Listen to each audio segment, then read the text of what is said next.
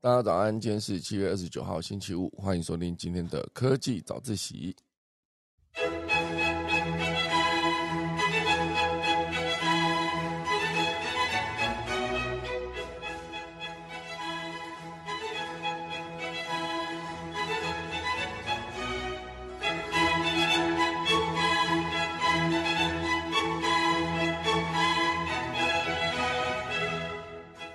今天科技早自习要跟大家分享的第一则内容呢，是 I G 抖音化，哦，就是现阶段呢，I G 上面的照片越来越少，然后影片越来越多，就是很像呃抖音跟 TikTok，这个呢算是已经惹怒了一个顶流网红，这是一个追踪者三点八亿的金卡戴珊，特别出来强调这件事情，我觉得 I G 已经跟过去哦差距非常的多，等下来跟大家分享。第二大段呢，会跟大家聊到，就是德国，哈，德国有一个新创，它透过 AI 呢，打造了一个吸碳的大仓库，啊，主要就是用那个森林，哦，就是直接把碳存在森森林里面，哦，算是一个非常创新的做法，哦，然后透过了这个 AI 的森林平台，哦，所以我觉得这一部分呢，会跟一系列的绿能相关，等下也来跟大家分享。第三大段呢，我觉得这也蛮有趣的。它这边标题是“手机、眼镜、窗户有可能都可以发电喽”，也就是日本东北大哦研究了一个透明的太阳能电池，哦将突破使用的局限性。那我们钟声过后呢，开始今天的科技早自习喽。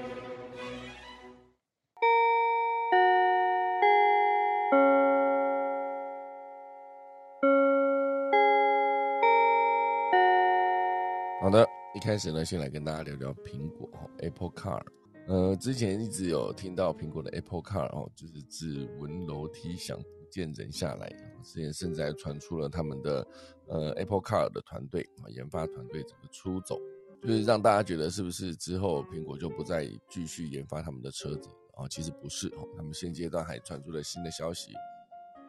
苹果啊，挖角了蓝宝坚尼的资深高层，好，来重组他们的团队，哦，所以算是一个依然对 Apple Car 非常有信心的一个状态，哦，所以现阶段呢，这个呃蓝宝坚尼的高层哈，名字有点难念，就是前面是 Luigi，应该是个意大利人嘛，哦，等下我来查一下，一时间不知道他是哪一国人，哦，所以他在蓝宝坚尼拥有二十二十年的资历。啊，主要就是负责底盘跟车辆动力学的领域，哦，所以从最近的招聘来看，哦，苹果仍然会致力于生产他们的电动汽车。这个计划叫做泰坦计划，主力就是要开发我们的 Apple Car。但是从二零一四年起到现在，看已经八年了，八年来啊，从这个计划组队组建到现在啊，八年来，呃。没有看出一个他们实体的，就是中间非常多网友做出了一些渲染图啊，就是说如果苹果造车应该是会长什么样子，会不会是一个一样是极简的设计，然后流线的造型，然后前面有一个很大的苹果的 logo，结果显然并不是哦，他们现阶段是没有做出第一版的那个原型车 prototype 都没做出来，好，所以甚至在二零一九年呢，还有整个部门两百名的人员是转移到其他部门。或者是直接裁撤。去年还有一名高呃工程的高管被福特挖走，但是他们的开发领域呢，确实也没有清楚的界定。最早是期望做一辆全尺寸的车，后来又只专注于底盘的自驾系统，近期呢又转向开发量产汽车。好，所以整个分析师预估呢，就算真的要量产啊，最快最快最快也要等到二零二五年。即便是一路跌跌撞撞，但彭博社呢依然有记者推测，哦，就是苹果已为汽车零件供应链等等，哦达成了协议，并计划最早在二零二五年发表一款智慧汽车。虽然呢还没有自动驾驶功能，但是将拥有 iPhone 的功能，并且有机会成为特斯拉最强的劲敌。哦，有机会。我觉得现阶段每一个出来的电动车呢，都可以。讲这句话啊，有机会特成为特斯拉最强的劲敌，因为之前就会讲说那个 Lucy 啊，Lucy Car 这一台好像也是加速非常的刚猛，所以很多人在想苹果，应该说很多人在想特斯拉的对手的时候，就是这些新出的这些也不算新出的，就是现阶段在市场上面这些厉害的品牌啊，都常常被点名。刚刚之前那个比亚迪也被点名，他们的产量哦，就是是否已经超过特斯拉了呢？哦，不过后来算起来应该是一个数据上的累积啊，一个是呃。特斯拉毕竟做的是纯电动车嘛，那比亚迪是做纯电动车，同时也做油电混合。那他把油电混合加纯电动车加起来，整体的数量呢是超过特斯拉的，没错。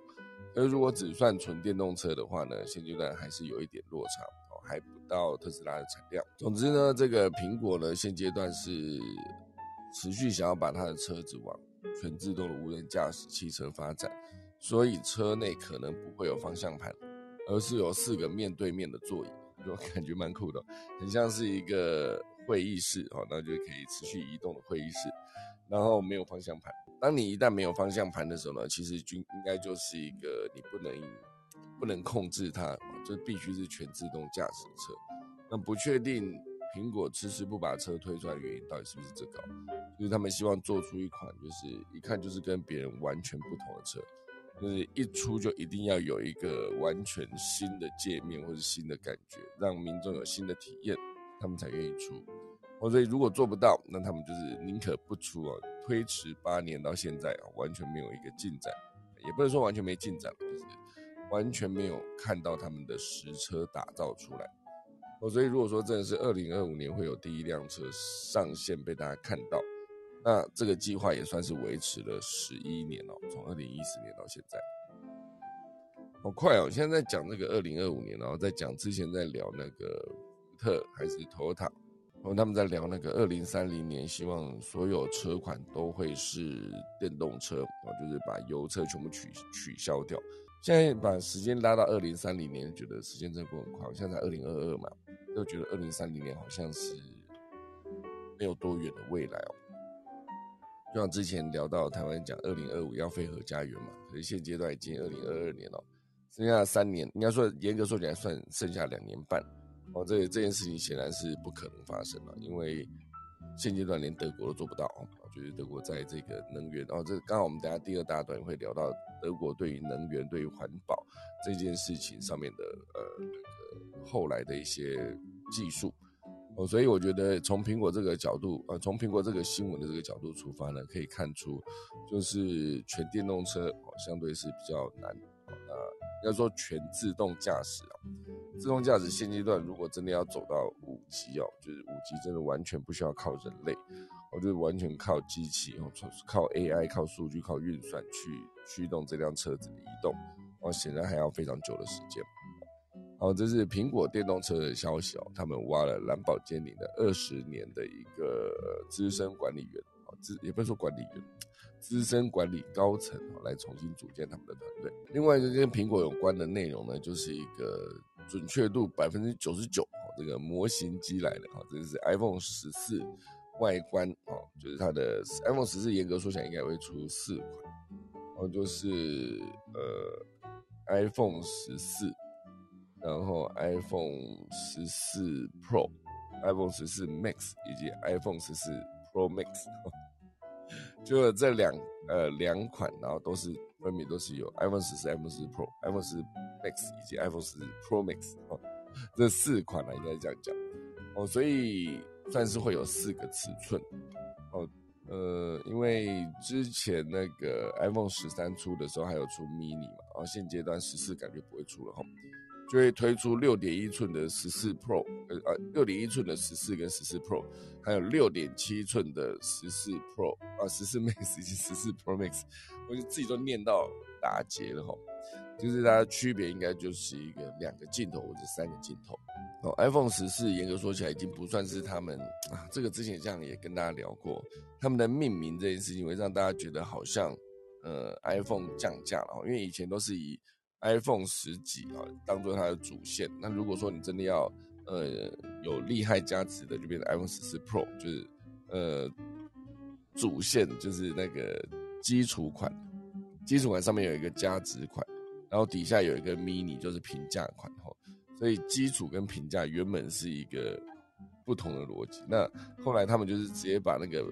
最低价的那个直接变成主线的那个款，所以就好像你那个名字列出来的时候，就觉得哎。它不是加值款那一款，那它就是变得比较便宜，所以这个命名的方向呢，就是我觉得还蛮聪明的，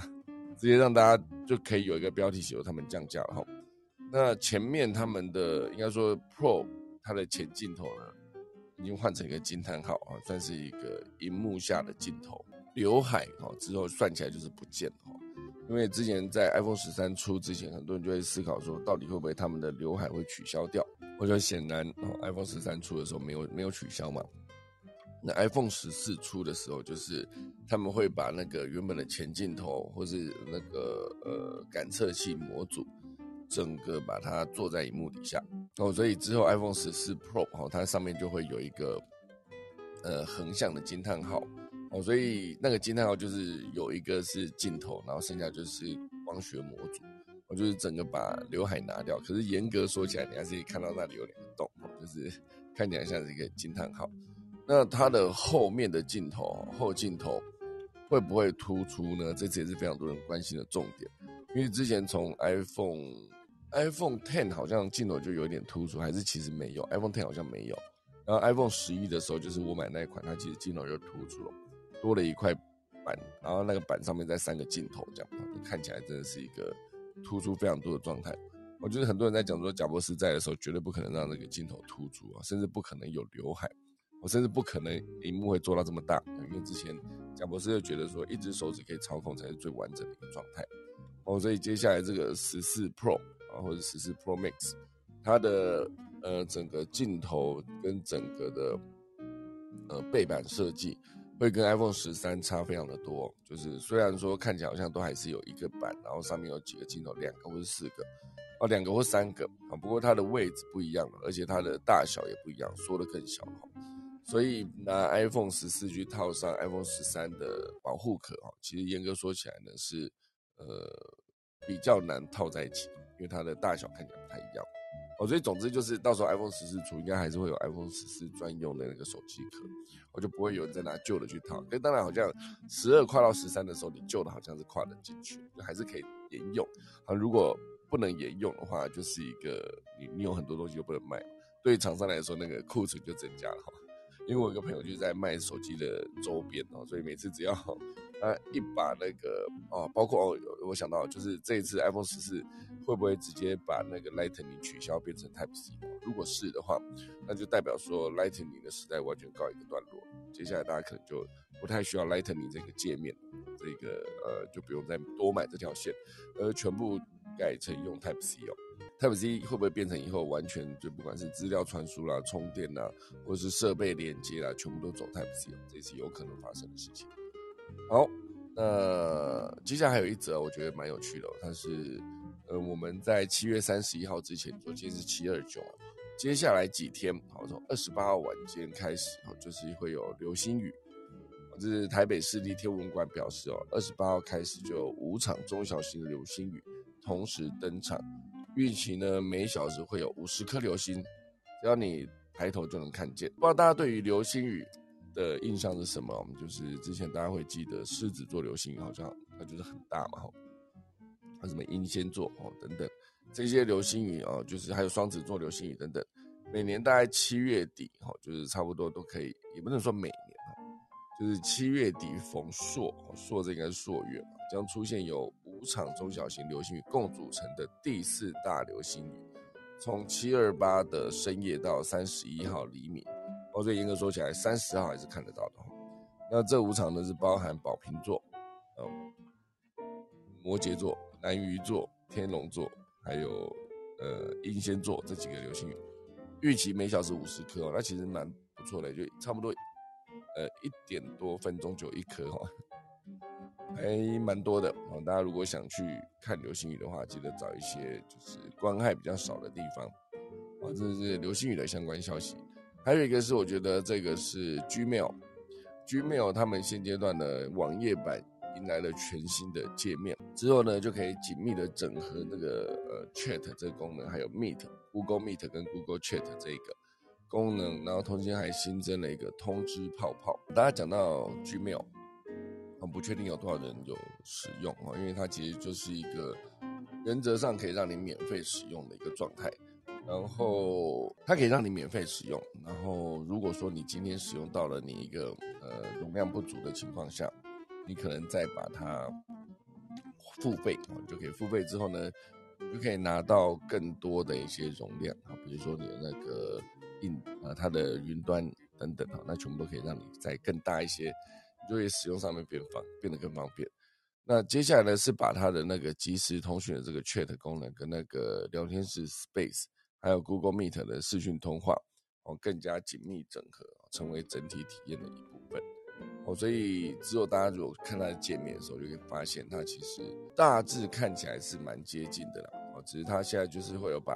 呃状态指标跟侧边的面板啊全部整合进去哦。所以你还可以直接用一键哦，就是有一个展开收合侧边面板的按键，把你的界面变得更整洁。哦，所以包括搜寻功能持续存在，搜寻功能呢，然后还有一个呃收合式的面板啊，全部都可以直接让你自由的去做调整。哦，所以把这整个功能整合起来之后，应该是更方便。好，正式要来进入今天的第一大段哈。现在时间是七点二十四分嘛，好，好，现在呢来跟大家聊聊，就是 I G，I G 为何要抖音化？哦，大家可以了解一下所谓的抖音化，那就是说跟 TikTok 一样，它是一个呃针对短视频的影音，而且一定是直视，而且快速做切换这个功能。哦，所以呃主要是因为 IG 在面临 TikTok 的竞争的时候，他发现非常多的年轻人哦，年轻族群更年轻的族群会持续在 TikTok 上面，然后交流互动。哦，所以他们觉得。如果你要未来持续吸引这一些使用者，我觉得年轻的使用者势必得要把这个界面做的跟 TikTok 一样哦，所以当它做成这样子的时候呢，当然很多原本在 IG 上面的使用者会变得非常的不习惯。好，所以以这一个呃现阶段这个是特别出来发声拒绝的是一个社交名媛哦，金卡戴珊，这是她的姐妹哦，卡戴珊姐妹。公开发声拒绝 IG 模仿 TikTok，希望 Meta 呢不要放这么多的短影片，回归照片主题。我，其实严格说起来呢，当初 IG 之所以一开始还没有进入 Facebook 的这个功能，还没有被收购之前，它就是一个平地一声雷出现之后，大家就开始大量的上传照片，啊，就是以照片来当做记录。这照片这个功能呢，其实严格说起来，就是我不需要想太多，就是直接我想要放什么哪一刹那，我就把它做起来，不用说把它做成一个影片。那当然，对于修图修照片这件事情，早期大家会很明显的意识到，IG 的照片其实都可以套很多的滤镜，OK，一键调色、一键调光等等啊，这些全部都可以让。记得那时候看很多的 IG 创作者，应该说 IG 的网红，他们在呃。发他们的照片的时候，其实都会有一个风格。我觉得滤镜是同样的风格，我可能是暖暖色系的，或者是那种冷色系的那种，呃，偏呃绿啊蓝啊，或者那暖色系可能就偏木木纹的那种纸调，或是呃，我我很难跟大家解释这个色系这件事情。总之呢，呃，总之就是他们其实是会有一个风格在，那个风格就可以确定这个 IG 的创作者哦。比较专业的其实都是这样子，他照片其实看起来都是很接近的一个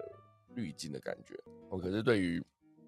比较不会经营的呢，他可能会做起来的时候会让大家觉得，哎，好像每一张照片的风格都不太一样。哦，甚至还包括排版，那排版也有可能有特别的设计等等。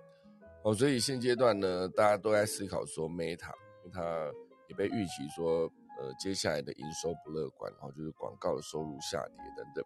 哦，所以他持续不断的想要在之前想要在元宇宙里面再去冲一波，希望可以拿到更多的投资，或者是吸引到更多的用户。当然，这个呃，Facebook 的使用者呢年龄持续上提，然后使用者使用频率持续下降，也是 Facebook 呃不得不面对的一个问题哦。就是他们之前把那个社团的功能，或是把那个粉丝团的功能建置进他们的整个服务里面之后呢，就变成。大家会去想到上面太多的商业行为啊，就已经不再是像之前有一些你关注的朋友都在上面，上面可能会有很多的商业或者很多的呃粉专发的那个促销讯息，然后也有很多可能是年纪比较大，然后不太会跟他互动的这些长辈们，哦，所以你就想要离开啊。之前就是离开跑到了 IG 上，哦，就没想到现在 IG 就是做的跟 TikTok 越来越像，要做大量的短影片。哦，所以现阶段的大家的评论就是，社群霸主 Meta 呢，虽然在营收的逆风中努力前行，甚至不惜模仿对手，变成一个四不像的状态，但是有可能是对的方向吗？啊，因为 Meta 七二八的时候公布，哦，就是昨天，他公布了一个新一季的财报，哦，又经历了一个难堪的时刻，这个营收呢，比去年同期下滑百分之一，哦，到了二八八亿美元。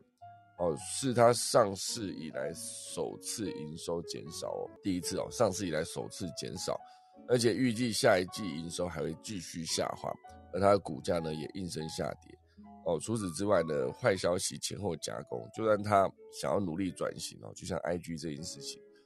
反而引发了大牌用户的抗议。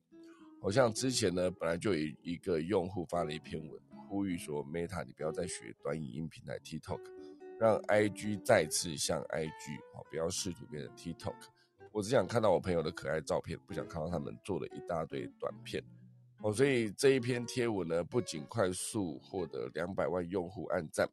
更被 IG 上面的超级网红转发，粉丝数超过三亿好的金卡戴珊姐妹，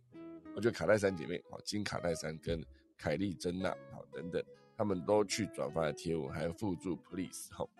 拜托，然后那个 P L E S E 的最后那个一还拉很长，好几个一哦，所以很多用户其实都是不满 Meta 试图挽回用户数而用了这个方法哦，所以近几个月呢，用户发现 I G 上名为 Reels 的短影音内容变多了，直向点开会占据整个手机荧幕，内容通常是不认识的人，还有洗脑的音乐，与最受年轻人喜爱平台 TikTok 的内容如出一辙，那是折还是撤？哈。总之就是一样，IG 上面的代表内容呢是套滤镜令人神往的美丽照片，而新做法与平台的调性大不相同，是造成了用户的反弹。那大家会觉得说，我想要看短影音，我去看 TikTok 就好了，我为什么要在你这边看 Reels？而且其实以内容推荐来看，我觉得这是差别最大的。内容推荐在呃 TikTok 或抖音上面，其实它真的做的非常精准。我昨天又再次看了很多关于设计相关的内容，然后就我我我对平面设计其实还蛮有兴趣的，然后所以我再次看了一些平面设计的内容之后，他接着就是一系列他觉得很符合我需求的这个呃内容设计、平面设计的这个需求的影片，整个频道他就持续不断推推送给我，也让我看得更就是入迷哦，一下又花掉很多的时间了。当然对我来说，那还算是一个学习的过程，不单单只是娱乐。可是我自己在使用，比如说 YouTube 之前也做了 YouTube Shirt，然后 Facebook 上面其实也有，也也很多的 Facebook 的影音在做推荐，包括现在的 IG 哦，IG 的 Reels，这些所有的推荐呢，我觉得现阶段之所以做到这么多的人觉得好像没有这么有兴趣，却又占据我们大量时间，我觉得最核心的那核核心的问题应该就是在于他推荐的不是你有兴趣的东西哦，如果他推荐的是。那你就算他是陌生人做的影片哦陌生人做的频道，你还是会想要继续看下去。我就是我自己在观看的经验的时候，我在看 TikTok、看抖音的时候，我就觉得他们的那个内容，我就算是不认识的频道，我还是会继续看。毕竟它就是符合我需求的。因为一样是在讲平面设计哦，很多在讲平面设计的，他深浅讲的不一样，我就可能是完全出街，是根本连 Facebook，呃，应该说根本连 Photoshop 跟 Illustrator 都完全不知道的这些人。他会教你初阶的使用法，然后还有一些是顶阶的哦，顶顶级的那种，他真的做到非常复杂。可是对于那种已经操作算蛮熟悉的这一些用户来看，他们去看那种最难的那种操作，其实还是看得下去，因为对他们来说那是他们需求的东西。那像我，我是一个没有这么多基础概念，可是我也确实在平面设计上面做了一段时间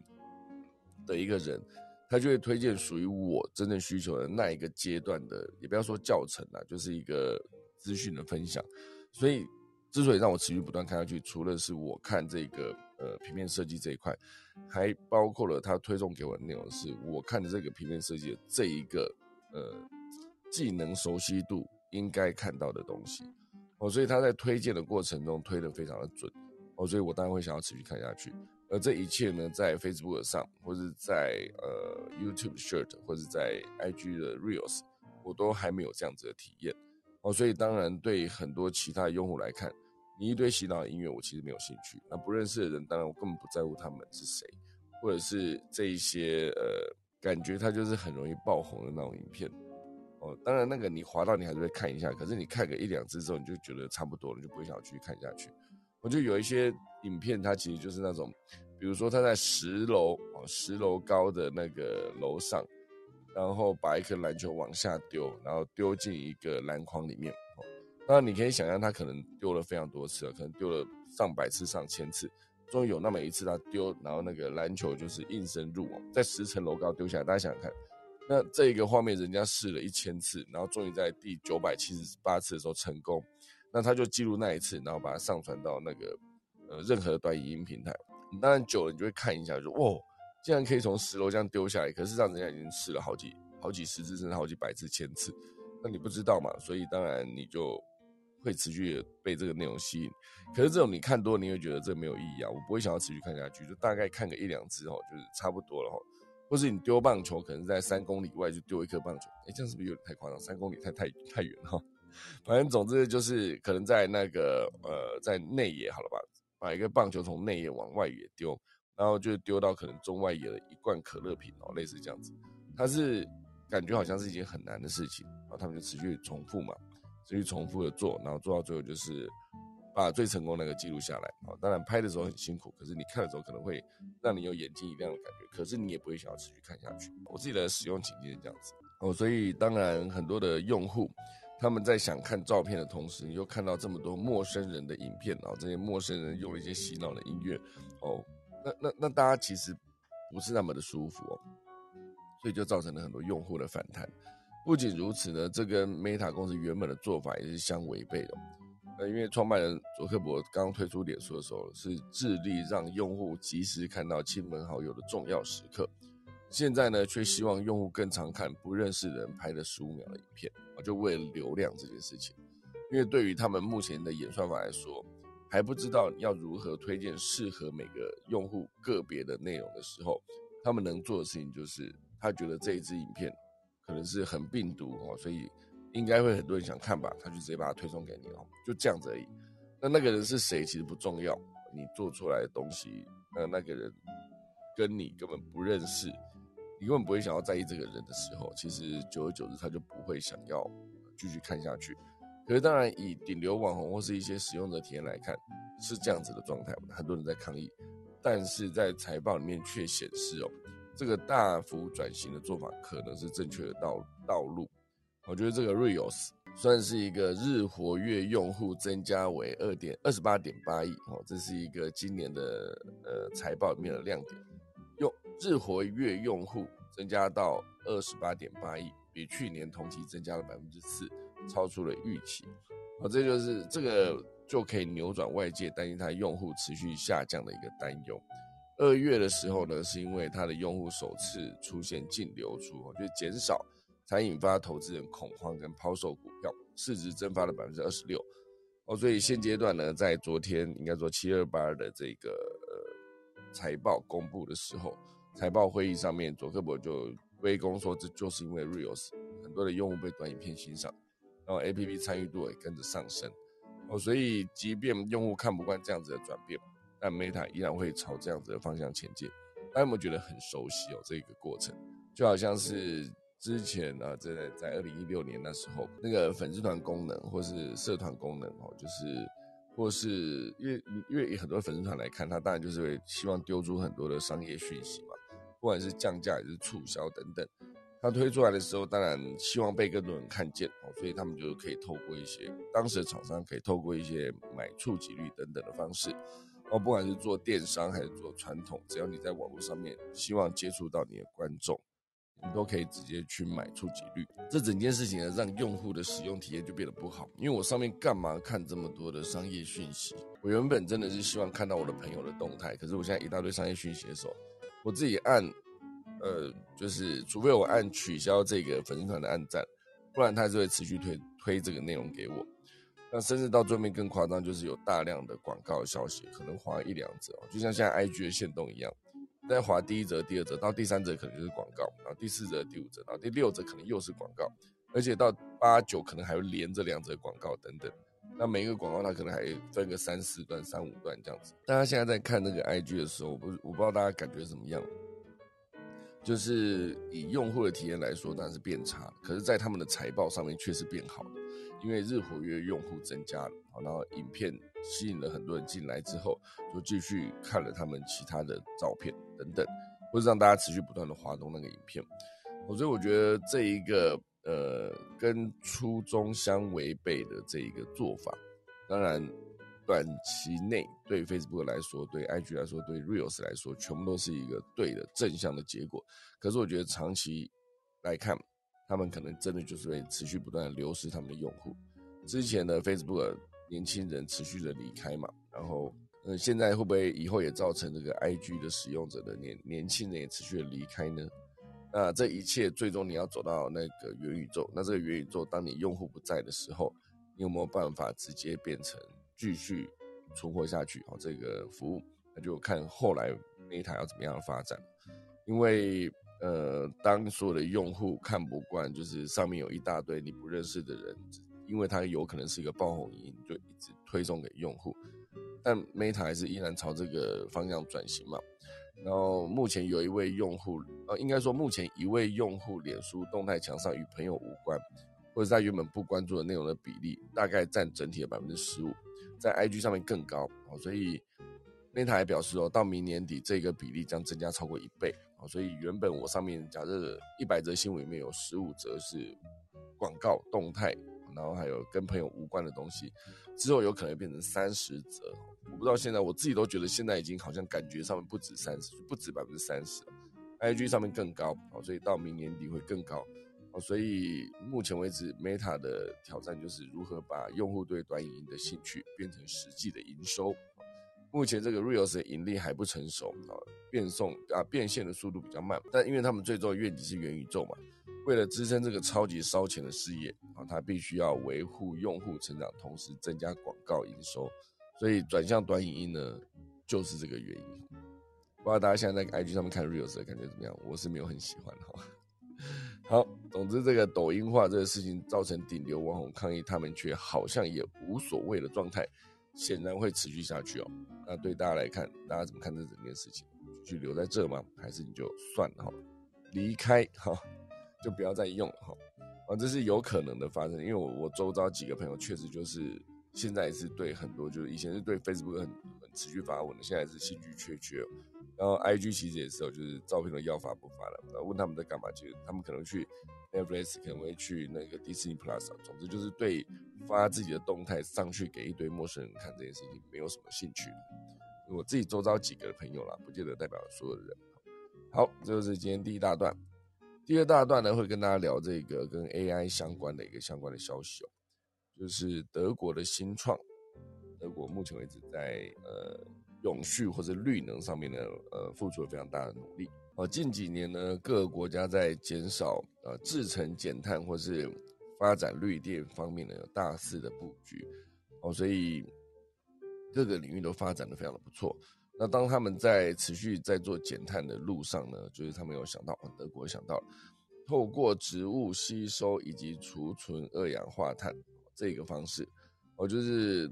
德国有个叫做呃。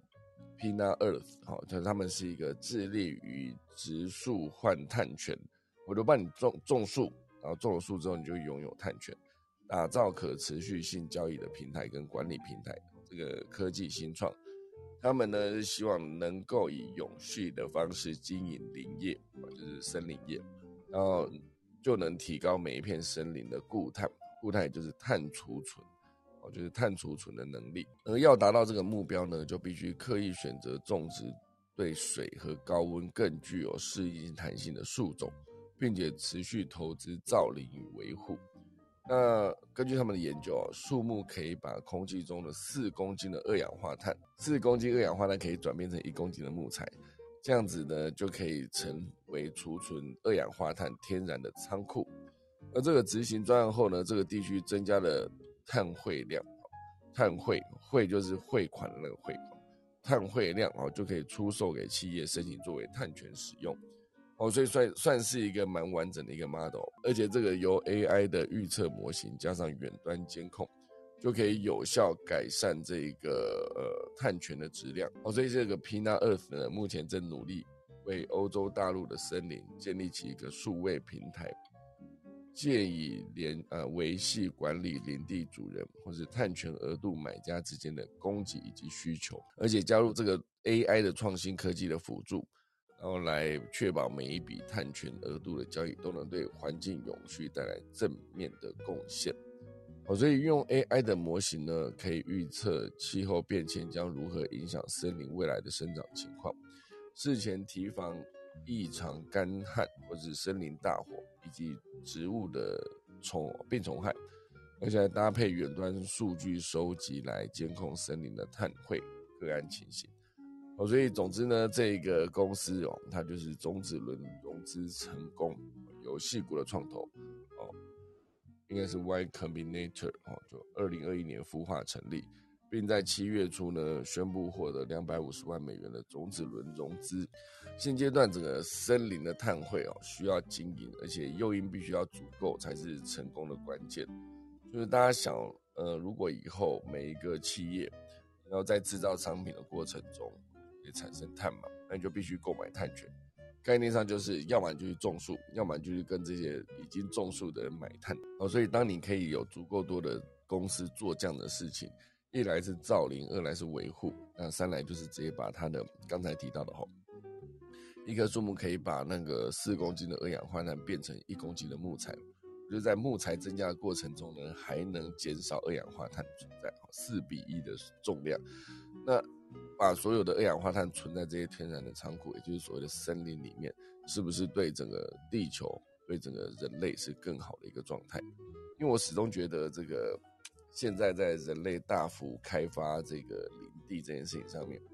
当然你的林地减少，就增加了一些有机会变成商业的，比如说你把林地整个推掉，推掉之后呢，它就变成一个可以，就算是变成农地、变成建地，哦，那当然就是变得更好。可以拿去卖，卖下去之后，那就有利可图嘛。哦，这其实，在那个《阿凡达》之前也提过，就是呃，人类到了那个星球去之后呢，一样是把很多的森林推掉，然后来开始自己的建筑的事业，来让更多的利益可以就房地产这一块来产生了。当然，一个森林被推掉，可能里面的所有的物种，不管是动物还是植物，哦，全部都是无家可归嘛。那呃，当全世界的林地都被推掉的时候，之前就是在讲呃亚马逊的呃，就亚马逊的丛林哈，那边也是每一天都是几个足球场大呃的林地被推掉，那你就一直想说这个所谓的地球之肺它到底还有多大的面积？来看一下哦，它是一个森林砍伐，一九九零年到二零零零年短短十年内，它的。雨林遭到破坏的面积呢，就有四一五万啊，四一五零万公顷上升到五八七零万公顷。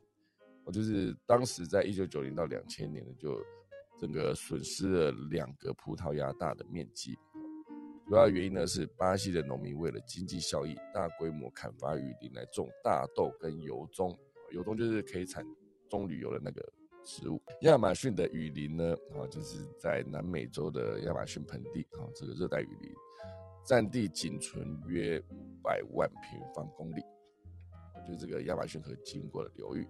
这五百万平方公里，而且还在持续减少中。那你说它是地球之肺，是先让这个肺呢持续不断的缩小。那如果有一天亚马逊雨林全部被挖完了，不是挖完，全部被推掉，或者还有一些是过度砍伐，甚至是火灾哦。就是气候变化导致火灾频传嘛，包括亚马逊的雨林也是短短二零一九年，短短八个月内哈，已经产生了四万宗的火灾，哦，所以火灾持续的增加，对于亚马逊雨林的缩小面积缩小，也带来很大的影响，哦，所以我觉得这样下去感觉是蛮恐怖的哦，呃，这边还有另外一则 BBC 的报道，那是有特别提到。在二零零三年哦，就是那时候讲的，就是这篇文章很久，二零零四年文章，我真的找不到一个新的文章哦。我觉得应该来看一下，就是它持续不断缩小这件事情呢，然后这里有个二零二一年哈，二零二一年的文章，我这边写的就是亚马逊的雨林持续不断的缩小，在二零二一年的七月啊，这篇文章聊到说，二零二一年前六个月，亚马逊雨林的森林砍伐量比去年同期增加了百分之十七哦，这个砍伐面积达到了三六一零平方公里哦，这面积大概是纽约市的四倍哦，所以当它持续不断的缩小之后。这个状态就会造成我们的地球资费不见。好了，我觉得临时这样找真的蛮难找的。大家可以如果有查到的话，就是整个二零二一年的整个亚马逊的雨林，六个月砍伐就已经呃失去了四个纽约大的面积哦，所以过度开发欠保护的亚马逊雨林就面积骤减。对于哦这边有一个消息，然后就是呃每分钟消失六个足球场，就这样听起来是蛮可怕的。哦，每分钟六个足球场就持续不断的被开发，哦，那当然大家就一直呼吁说，人类要积极保护这个雨林啊。当前雨林的减少速度就是每分钟六个足球场大，一小时哦就是三百六十个足球场，这么多，很恐怖哦。所以如果用都用足球场来算的话，那就是一个很恐怖的状态。哦，过去十年呢，哦这边另外一个呃消息写说，过去十年八千四百万座足球场大的。亚马逊雨林呢消失在地球上，所以这个地球之肺呢非常的辛苦，大家可以好好的想办法如何要 让这个雨林消失的速度减慢一些哈。好，这就是今天的第二大段，就是跟 AI 有关哦，应该算是呃德国用 AI 来算是保护或者造林，然后来换取碳汇，然后来销售这件事情，让很多人可以直接去购买这个碳权，那就可以。持续制造他们自己想制造的商品，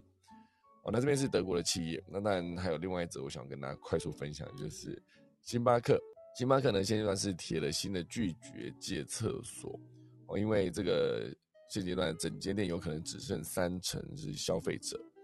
因为星巴克的厕所呢，其实 你让大家去免费借用的时候，那就会很多的人，假设我今天就很热嘛，都呃找不到厕所，去星巴克上个厕所。然后或者你很热，就在旁边，反正我咖啡不点，我坐在那边也无所谓。或者是我就点一杯咖啡，可是坐了一整个下午。这个是星巴克本身就是原本就愿意让大家做这件事情。那这个消息是来自于这个呃现阶段星巴克的创办人舒兹哈回国接任执行长，大刀阔斧修改的第一项营运政策就是再对外开放厕所啊，所以是来自于这个二零一八年两个黑人想借用星巴克的厕所。却因为没有消费，遭到店员的拒绝啊，并以非法入侵报警指控，发了这个负面的舆论。当时的执行长宣布哦，任何人都可以使用星巴克的厕所与咖啡店的空间。全美的星巴克还因此大动作关店一天，对所有员工教育训练。而如今星巴克再次关闭厕所，并非空穴来风哦，因为让所有人进来就导致没人进来啊，这是一个员工非常愤怒的抱怨。他说：“这个星巴克的人，目前为止客流量或者来客数都骤减，因为很多人进来是把他们的店面当做公共厕所，又有冷气哦，那整个位置也非常的舒服，而且还有一些淡淡的咖啡香。原本是想要打造这个第三空间呢，就变成了一个大家都来这边坐着，不消费也无所谓，吹冷气哈。所以星巴克决定关闭厕所，有可能是因为第一是当前的通货膨胀问题非常严重。”所以消费者对支出非常的敏感，那星巴克本来就比较贵嘛，所以体验上让消费者有所不满，可能会流失更多的客人。那第二，目前为止都是很多远距工作 work from home，原本星巴克应该是第三空间的首选，但是因为厕所问题呢，失去了这个机会，就得不偿失。哦，所以虽然星巴克的厕所在大大众眼前是个公共财，也适当的解解决了美国公厕过少的问题。但从商业角度来看呢，流失客群就是一个损失，所以接下来有可能真的星巴克就关闭他们的厕所了吗？啊，不确定啊。所以总之这就是他们的呃执行长回国之后先提出来一个重点。至于什么时候会在台湾或者在全世界都实行呢？不确定，就看后续他们怎么发展。好，第三大段跟大家聊日本，日本东北大学呢研发了一种近透明的一个太阳能电池。突破使用的局限性，它有一个那个示意图，看起来就好像有一点点毛玻璃的感觉，可是严格说起来还是可以透得过去。我觉得这是一个太阳能电池哦，这个再生能源现阶段是一个不可挡的一个趋势，太阳能更是绿能发电的要角，所以主要就是借由吸收太阳能光电池来吸收阳光啊，使用光电效应将光转换成电流。然而，整个太阳能电池如果实现透明化的话，就可以再突破使用的局限性。大家可以想象一下，很多的大楼都必须要有窗户玻璃啊，或是很多汽车有汽车玻璃，手机手机也有手机玻璃。眼镜也是玻璃哈，所以很多情况下，只要有玻璃的存在，它都有发电的机会哦。所以这其实蛮厉害的哦。而目前至今为止的透明太阳能电池，透光率大概就是百分之六十而已，是肉眼能够清楚辨识的半透明太阳能电池哦。但东北大学的加藤俊贤副教授研究团队做出了一个透光率百分之八十，一般透明玻璃的透光率是百分之八十六哦。那这个透光率是百分之八十啊，那跟之前百分之六十的那个原本的透透明太阳能电池进展达到了百分之二十哦，就是从百分之六十变成百分之八十，然后一般透明玻璃到百分之八十六嘛，所以已经非常接近透明的玻璃了。这个太阳能电池呢是近乎肉眼看不到的透明，就算贴在窗户车子玻璃上也不会遮蔽视线，并且呢能够产生足以。做动小型感测器的充足电力，预计将在五年内就达成实用化。哦，所以这算起来是一个纳米薄片跟透明金属电极整合起来之后呢，率先实现了透光率百分之八十的太阳能电池。哦，这是在发电层使用的名为过渡金属二硫属化物，哈，名字有点长。这个金属化合物就有一纳米以下的极薄厚度。透明，而且有办法将光转换成电的半导体哦，所以这个电池当它一旦被发明出来之后，你就想象接下来我们说的大楼的那个玻璃，假设之后都可以完全换，或者之后新盖的建案就可以直接换这个，你光靠这个透明的透明度很高、很接近完全透明的这个玻璃，就有办法达到发电这个作用，或者是你的汽车直接开，那你车上的电呢就源源不绝的来哦。虽然我觉得这个。太阳能的发电的效率可能不会到这么的高，哦，当然跟传统的那个电池直接内建在汽车底盘的那种电动车逻辑是不一样。不过它至少可以持续的发电，或者是之后，呃，智慧型手机只要能被太阳照到那块玻璃就有办法发电，眼镜眼镜也可以哈，或是可以发电的窗户，全部都是扩大应用范围。未来呢将继续进行性能试验之外，希望在五年内得到一个完全实用化。所以我觉得这个在研发的过程中，当然我觉得很多的研发它其实都是为了解决问题而存在。那当它解决问题，就是呃要做到完全透明的太阳能的发电，是一个想象中必须完成的一件事情。但是现在日本就是做出来，东北大学，所以希望它可以尽早得到一个呃好的结果，让大家都可以使用。好了，以上就是今天的科技早自习啦，来跟大家分享今天的农民历。今天呢是二零二二年的七二九，同时也是我们的农历七月一号，也就是俗称的鬼门开，哈，啊，开鬼门啊。那当然，神明诞辰的是麻豆十王爷千秋，哦，就他诞辰，哈，依然是大暑这个节气。今天呢就是一个宜祭祀出行、交易续筹，祭，祭就比较多了，嫁娶、做造、安葬、动土、做梁、伐木、掘井、破土跟移徙，好，就是搬家移动的意思。今天就先不要搬家，好吧？好了，以上就是今天农民历啦，准备来打下课钟喽。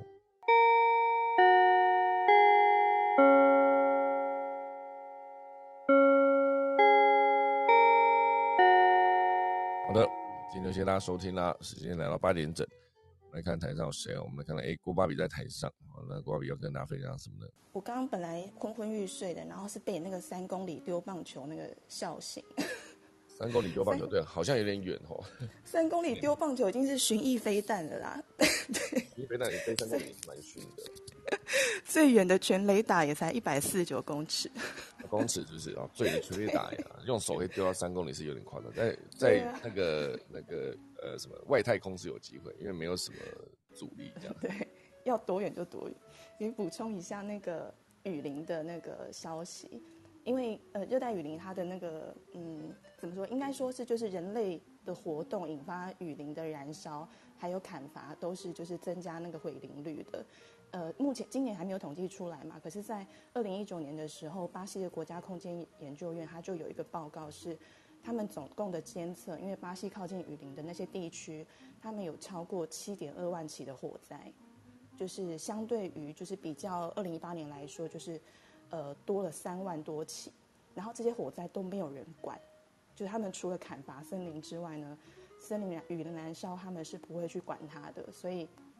就是这些冷漠造成这些火势延烧，其实还蛮严重的。然后，呃，巴西他们的总呃总毁林率，其实呃相较于往年高达了将近百分之三十，就是一直在成长。它不断的就是在砍伐树林这样，所以那时候就有预估，就是在二零二一的时候，可能是可能会因为雨林它的它会降雨不足，然后它为了就是维持自我的生存，开始会慢慢退化。它未来可能会变成干燥，就是亚马逊大草原，就是一个干干燥的大草原，然后就会加剧全球的全球变暖。然后，呃，这边储存了多少碳哦？它这边这个雨林它其实储存了六百亿到八百亿吨的碳。这边如果全部释放的话，嗯，我记得在二零二一年的时候，全球的总碳排也才三百六十三亿吨，然后。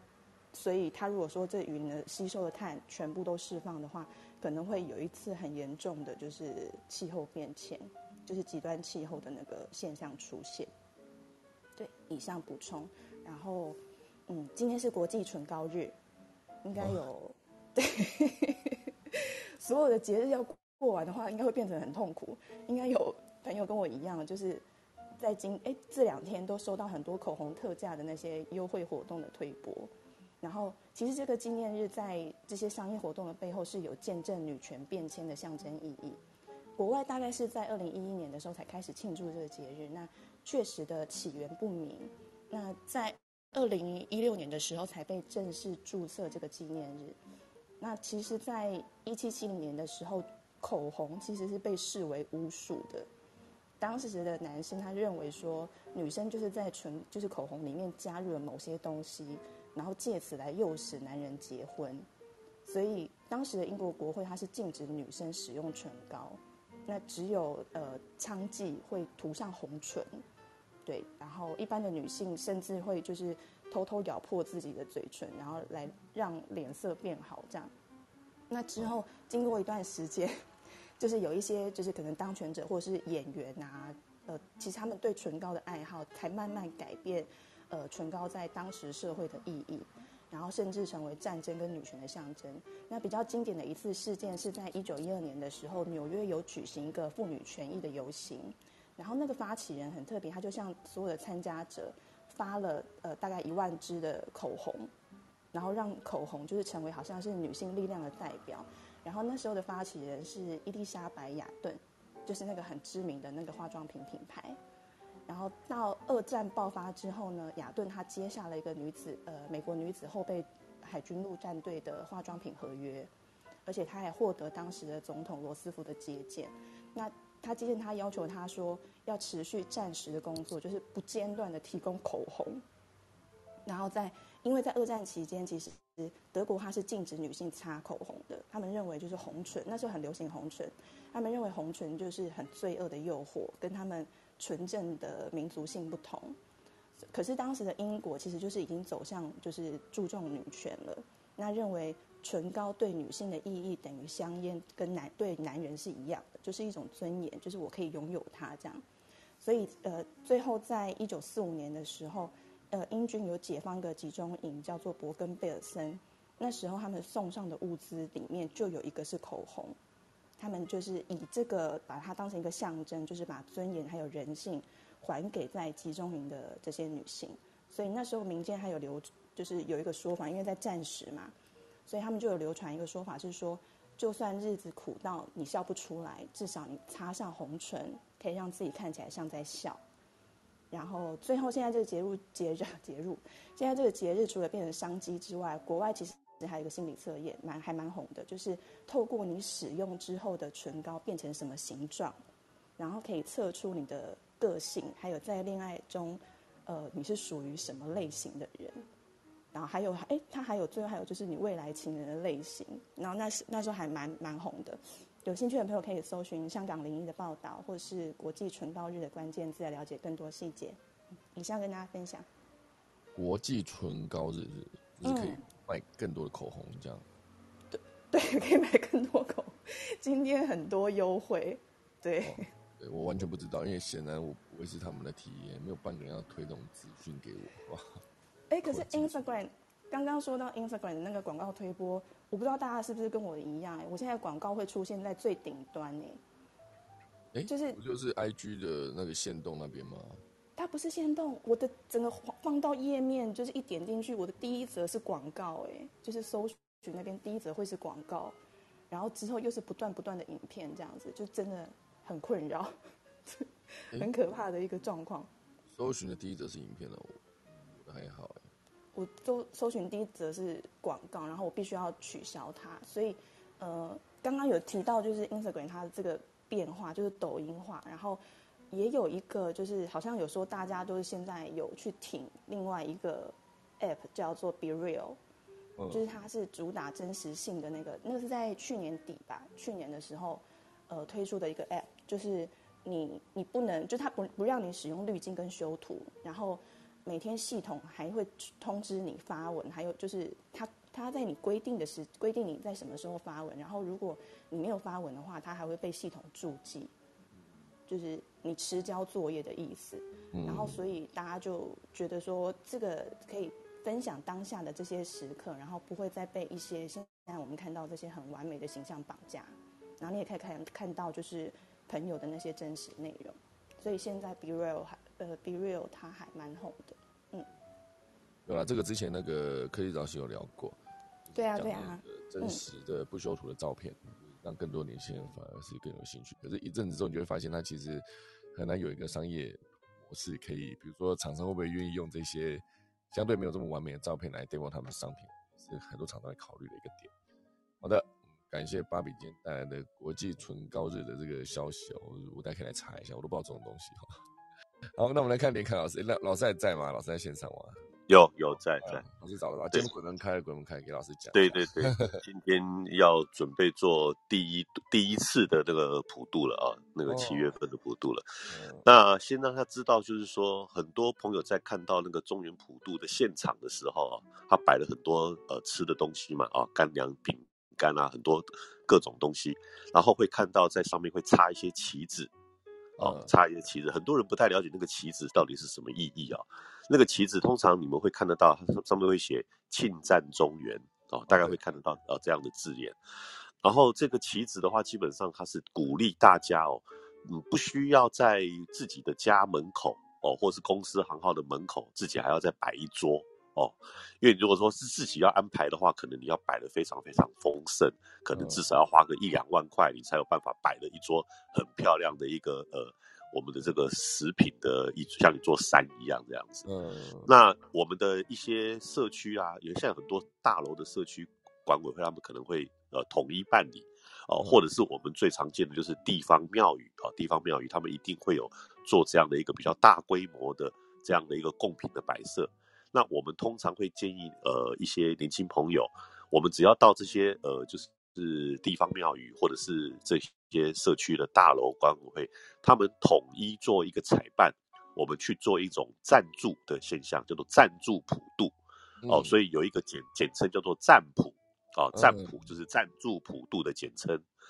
那我们每一个人去参加这个占普的时候，你可能只要交个五百块哦，或者是一千块以内，大概就是这样子，我们就可以在那么一大座的呃像呃贡品的山里面，你就有一份在里面了，你就不用说自己还要再花个好几万块去摆一桌来来来拜好兄弟。嗯，那所以。那个旗子的意思啊，那个庆赞中那个旗子的意思，就是让我们每一个人去参加占卜，赞助者是谁，他会帮你把名字写上去，然后写一支旗子，然后就插在上面，就代表这么一大一大堆的这个呃贡品当中，也有你的一份，哦，等于也是你去做的一个捐助。所以在我们的这个好兄弟的这个界当中，他们会看到，就是说，呃，这些。旗子上面有写名字的供养我们的这些姓氏，他们都是有礼敬好兄弟的这一份诚心，啊，礼敬好兄，所以那个旗子的意义就是我们讲赞助者的名字写在上面，然后插在上面，这个意义就是这样。但是我们大部分的地方庙宇大概比较不会弄错，他们都会在普渡的时间，不管你用哪一天普渡，它不一定是七月十五哦，他们可能七月的任何一天都会做一个普渡的仪式。那个普渡的话，庙宇会在下午的三点到五点，这是标准的时间哦。标准的供养好兄弟的时间是下午三点到五点，那最多最多你能提早，顶多也是提早到大概下午的两点钟开始哦。下午的如果一点钟啊，甚至是中午十二点、早上十一点，你摆了一大桌供养好兄弟，好兄弟是不会来的哈。嗯，就中午以前不是他们的时间哦，一点都还不是，要至少最快要下午的两点钟哦，三点以后。所以我之前很多那个社区大楼啊，他们的那个管委会，呃，我有几次哦想要去参加他们的那个这个普渡，结果他们到了。一点多，我想说东西要拿下去啊啊，去去帮他们做一些准备的工作。结果他们说啊，已经拜完了。我说拜完，你们什么时候拜？他说早上十一点就拜了。那我就笑笑的，就没有多说话了。我就知道说，那他们管委这些人并不懂，不懂这个概念。因为十一点十二，基本上中午十二点以前是拜神的时间，不是拜阴的好兄弟的时间。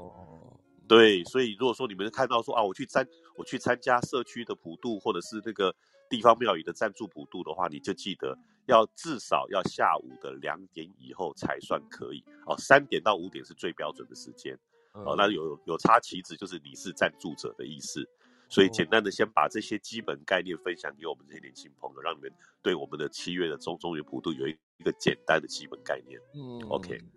哇哦，老师这个讲的好详细啊！之前都不会去思考到这个事情嘞。因为我现在仔细想，好像哦，对，好像确实是，呃，中元节的拜拜，应该就是，应该说我会回老家去拜拜嘛。那是像之前什么，对，中秋节要拜拜啊，什么元宵节，中元节好像真的就是下午哎。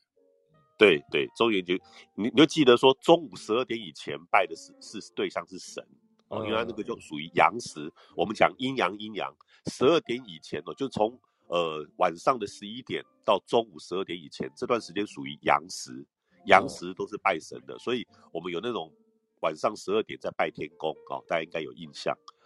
然后下午的十呃一点钟，等到下午的，也就是午时过了，下午的一点钟过后，到晚上大概到虚时到九点多，这段时间属于阴时，阴时的话才是是拜我们那些阴的，哦，包括好兄弟在内。所以大部分的人在这个地方，有时候会搞不太清楚，会看到说，哎，我们这个贡品摆在神明前面，那怎么会有摆那些荤食？就是有鸡鸭鱼肉肉这些东西摆在神明的神像前面的，那一定是下午一点以后的事情。哦，所以拜神明的话，标准都是用五种水果，都是十二点以前。所以所有的神基本上都是我们讲说，都是用素食的，用素果来祭拜。那只有这些阴的哦，阴的就是下午的一点以后拜我们的兵将，或者是拜我们的好兄弟，才会用到荤食。所以很多人都误会说，哎，我看到道教怎么都是这样荤食在拜拜，其实不是，荤食在拜拜是属于兵将或是好兄弟。哦，只要是神格的，神格的都是用素果，哦，都是用水果祭拜。好，所以这个地方就让大家知道说，你如何从贡品的这个端倪跟祭拜的时间。去了解现在拜的对象到底是谁，这样子，哦，所以早上是早上拜好兄弟是没有用的，早上好兄弟不会来想空。对，好的，感谢老师，哦，这不会不会。好，今天我们就谢谢芭比跟老师的分享啦。然后我们时间来到了八点十五分，啊，等一下就要准备啊下个钟喽。